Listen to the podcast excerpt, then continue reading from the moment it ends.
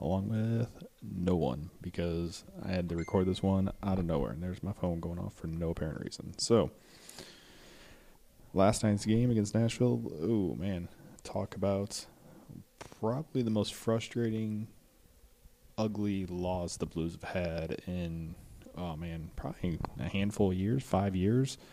You have to think since the playoffs against the Kings and the Blackhawks when we had the two nothing lead and they blew it and they lost four straight in those games. That's probably my I was a not anger level but frustration level right now. Um, this team is obviously super flawed. Um, it's not working out the way Armstrong envisioned.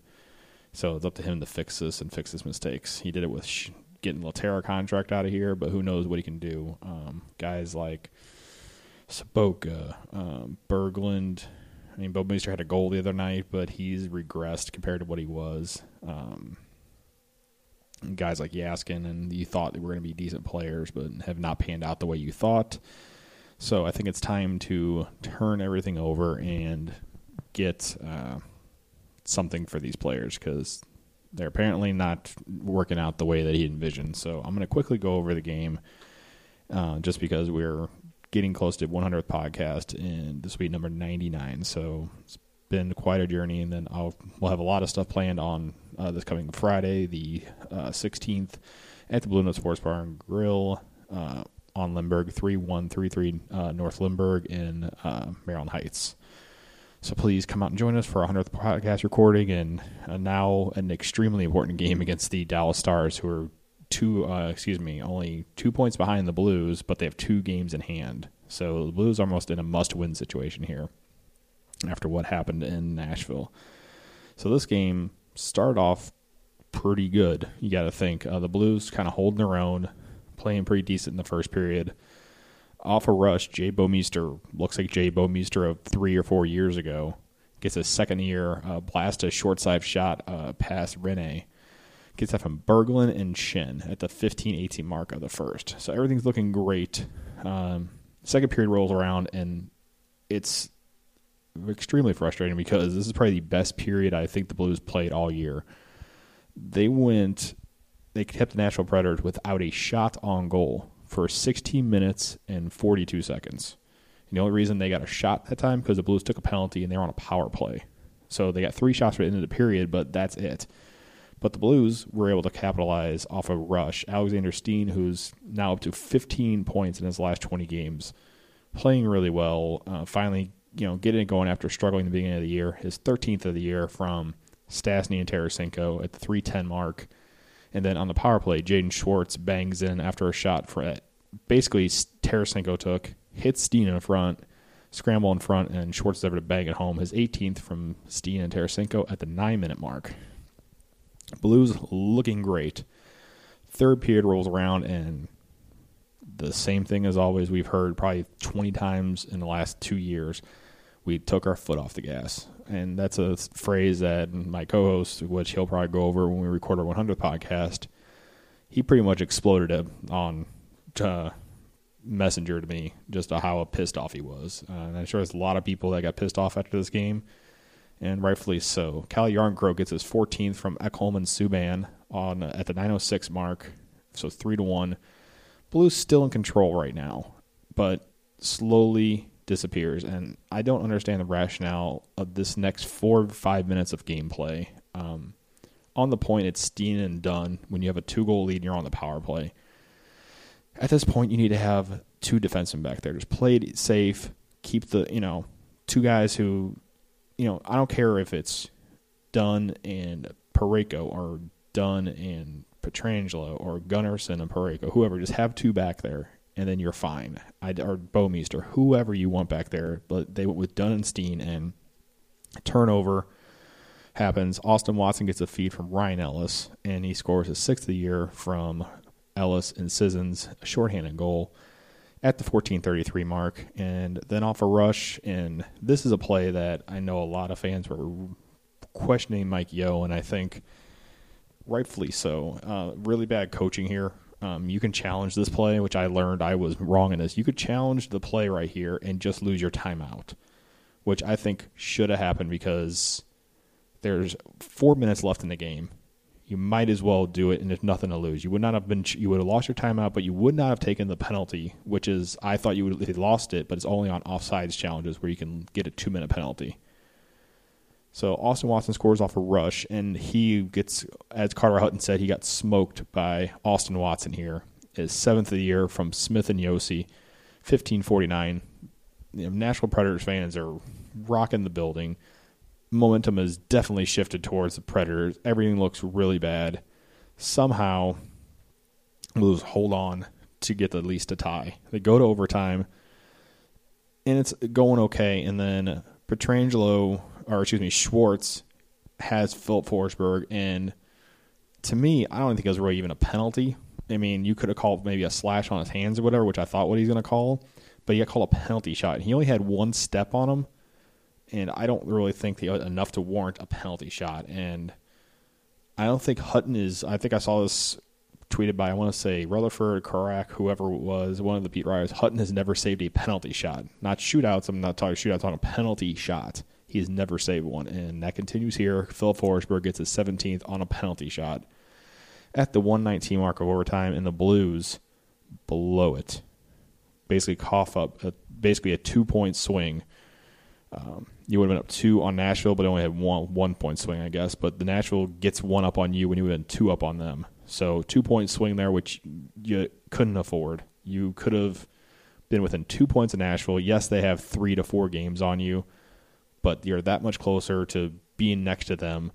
More importantly, you're ahead of guys like Dallas, Colorado, Minnesota, guys who are on your tail. That's my concern. I'm not concerned about getting the title because you're not going to get that. Winnipeg's playing very well. Nashville's playing really well. Uh, so I didn't really think they'd get the division title. I really, you know, maybe second place if things fell into place, but I really thought the Blues would have settled to that third spot for sure. Maybe the wild card if thing if because Dallas is playing extremely well. So you, you never know, but anyway, so Blues lose this game. Um, I think the biggest thing that came out of the post game was me was people asked Yeo about why did he not use a coach's challenge, and he said he didn't think he warranted it. He says, I guess we're starting to overthink things. How many times have we heard that in the last two three years? Oh, we got overloaded information. What Oshie oh, said the one time is too much information, or you know, too much, you know, too much planning, or whatever, too much, whatever they were saying with Hitchcock, too much planning. They're not just letting us play a game, and I'm getting tired of it. It's you know it's the same old same old and like it we're at the point like but who do you turn over on this roster like you're, you're these guys are valuable you can get something from them around the league but can you do it now I don't think so the Blues definitely do not need to go after somebody on the trade deadline um, if you want to get Pat Maroon if he's long as he's cheap cool bring the bring the kid home fine with me whatever maybe he'll sign in the offseason and then but you need to get rid of guys like Sobotka and Berglund then get rid of that those guys out of there. I'm ready for Robert Thomas to come in and slide in on that third line. I'm okay with re-signing. Unlike other people, if you get him for a decent price, um, Rutherford did tweet out saying that he did speak with Stastny's agent as he has talked with Doug Armstrong about an extension, and there's been no talk so far. It looks like it's going to wait till after the season. Who knows what gets done, but the Blues may not be going that way with Paul Stastny. And to me, you don't have an in-house replacement. I don't think Patrick, Patrick Berglund is a second line center. I don't definitely don't think Vladimir Sobotka is. You can't throw that on a guy like Robert Thomas as highly as you think of him. I think you need to ease him in at the third line role, let him have a checking role, maybe be able to play some power play, maybe some shorthanded time. Let him get used to the league. I think he's not going to be a guy that comes in here like McDavid or Matthews that's going to tear up the league. I think he's going to be a very good player, but nothing like that. Um, you got to give him time. He's going to be only 20 years old coming in next year if he does. Um, so I don't know. It's a very interesting time to be a Blues fan. Uh, it's very uh, hard last night, especially for I would say for me. It sounds weird that I took it that personal.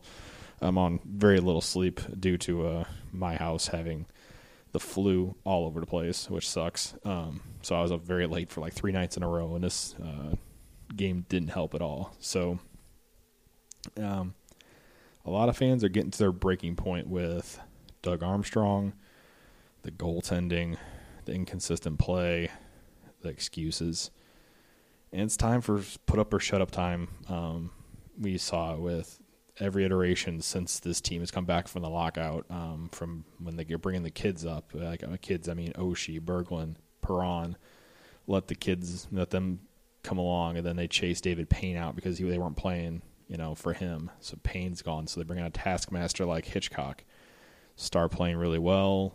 This is where the ascent started, and then eventually Hitch's message got tired you know, and then they turn the roster over a little more and bring in Mike Yeo, you know, as the coach in waiting, which was still maybe not, not a really good idea, but bring him in, play really well for him. Is his message already wearing thin with this team? Is it the players? It, I'm ready to go. It's on the players. Like eventually, coaches do wear thin. It's just how it is around this league. Very few coaches last a long time not every team has a Joel Quenneville type guy or you know whatever, or even Barry Trotz when he was with Nashville for a long time. You don't have a coach that lasts five, ten years on the bench. Like very rarely do you see a coach get to the five year mark. So it's going to be very interesting to see what um, happens in the next few weeks. Uh, two weeks, about two, less than two weeks now. Uh, I'm recording on Valentine's Day, the 14th here for episode 99.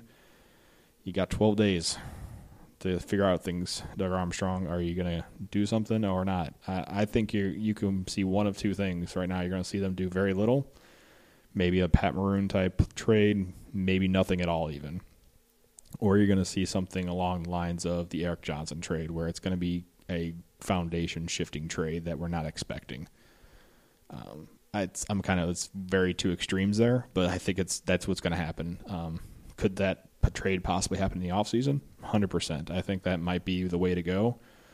I've been the proponent lately of cycling out some of these forwards. If you really believe in these uh, kids that are coming up, if you really believe in Kyrou and Thomas and Kostin, you really believe in these kids. I'm not saying throw them all in there at once, but you got Fabbri coming back next year. Maybe he can be better. Hey, definitely, I think he'd be better than Berglund and uh, Sobotka. I'm hoping at least. I think they can be and then maybe Thomas or Kyrou or both make the team next year. Who knows? Or hell, even Kostin could surprise. Like, but I don't see all of them making the team next year. So you're going to have some turnover. You got to kind of have spots for these guys. Um, you got Steen locked in for a long time. Tarasenko ain't going nowhere. Schwartz is going nowhere. Uh, Schenn is definitely not going nowhere because he's been probably their outside of Schwartz the best player on the Blues all season. Um, so interesting time here. The Blues are going to have to figure out something to get going. I still see this team as a playoff team. I don't see this team going deep. That's and unfortunately that's the problem. We're not at the point where you need to just make the playoffs where you're you know, you've been a team that's not been in the playoffs for years, maybe like the Winnipeg Jets, and you're trying to squeak in just to get a taste of the playoffs. You're a team that's been in the playoffs, been a very good team for half a dozen years now. The time to start getting deeper into playoffs is now. Not now we've regressed. We went to the conference finals. We only made the second round this year. I I would be very surprised, depending on the matchup. There's no cupcake matchups in the West. Sorry, there isn't. Um, every team's going to be a battle. Like the Blues could easily be facing like somebody like Vegas in the first round. Very possible. Or they could be facing somebody like Nashville, one way or another, or Winnipeg. That's what you're looking at right now. I say those three teams are pretty much what you're going to see, and those three teams are pretty good right now and very fast, very skilled and the Blues don't match up well with them, unfortunately. Um, goaltending's been okay at times, been really good at times, and it's been really bad at times. So, and that's on both goalies. I'm not even taking sides on that one. Both goalies have had their ups and their downs this season. So, who knows what's going to happen? So, if you got any uh, thoughts, comments, let me know at uh, Twitter at Blues Hockey NHL. On Facebook, uh, Blues Hockey Podcast. Also, our website is blueshockeypodcast.net. And if you'd like to email us as well, it's blueshockeypodcast at gmail.com. once again, our 100th podcast is coming up, and this has been, as much as this podcast has been super negative, but um, it's been a lot of fun. I've, you know, we'll talk about it more on Friday, but I've really enjoyed this. Um, I'll continue to do this. I'll, you know, I'll continue to support this team as much as sometimes it pains me to do it. I, it's one of those sucker. I'm a sucker for punishment, I guess. I really do enjoy this. Enjoy all the kind of fans that I've met on Twitter. I've met people at games, and I, you know, it's been a really fun experience. So I'd like to meet more of you at our 100th podcast on this Friday, the 16th of February, at the Blue Note Sports Bar and Grill. Uh, go to our Facebook page to see the event um, that is made, so you get all the information there. We have a ton of giveaways from our sponsors at Glass Bangers and Play It Again. Uh, excuse me, Play It Again Sports. I almost said I said Play Simple Sport, Play Simple Toys. Um, got some Tarasenko Funko Pops to give away. We have some Blues Hockey Podcast T-shirts. We got some mugs. Um, it's going to be awesome. Just and you know, all you got to do is get a ticket from us, and we're going to do a drawing in between each period. It's going to be a fun time. There's going to be drink specials. Get hang out in a blues theme bar, which is kind of hard to find around the uh, St. Louis area. So come on down, have a fun time. Hopefully, we see you there. Um, like I said, things probably the lowest it's been in the season, but there's no way to go up, but up, right? I guess that's the way I'm going to try to look at this one. Uh, Blues play Dallas 7:30 on Friday. Uh, I'm calling it must win, plain and simple. You have to win this game, not in overtime, in regulation. So hopefully uh, it works out. We'll see how it goes. See you guys.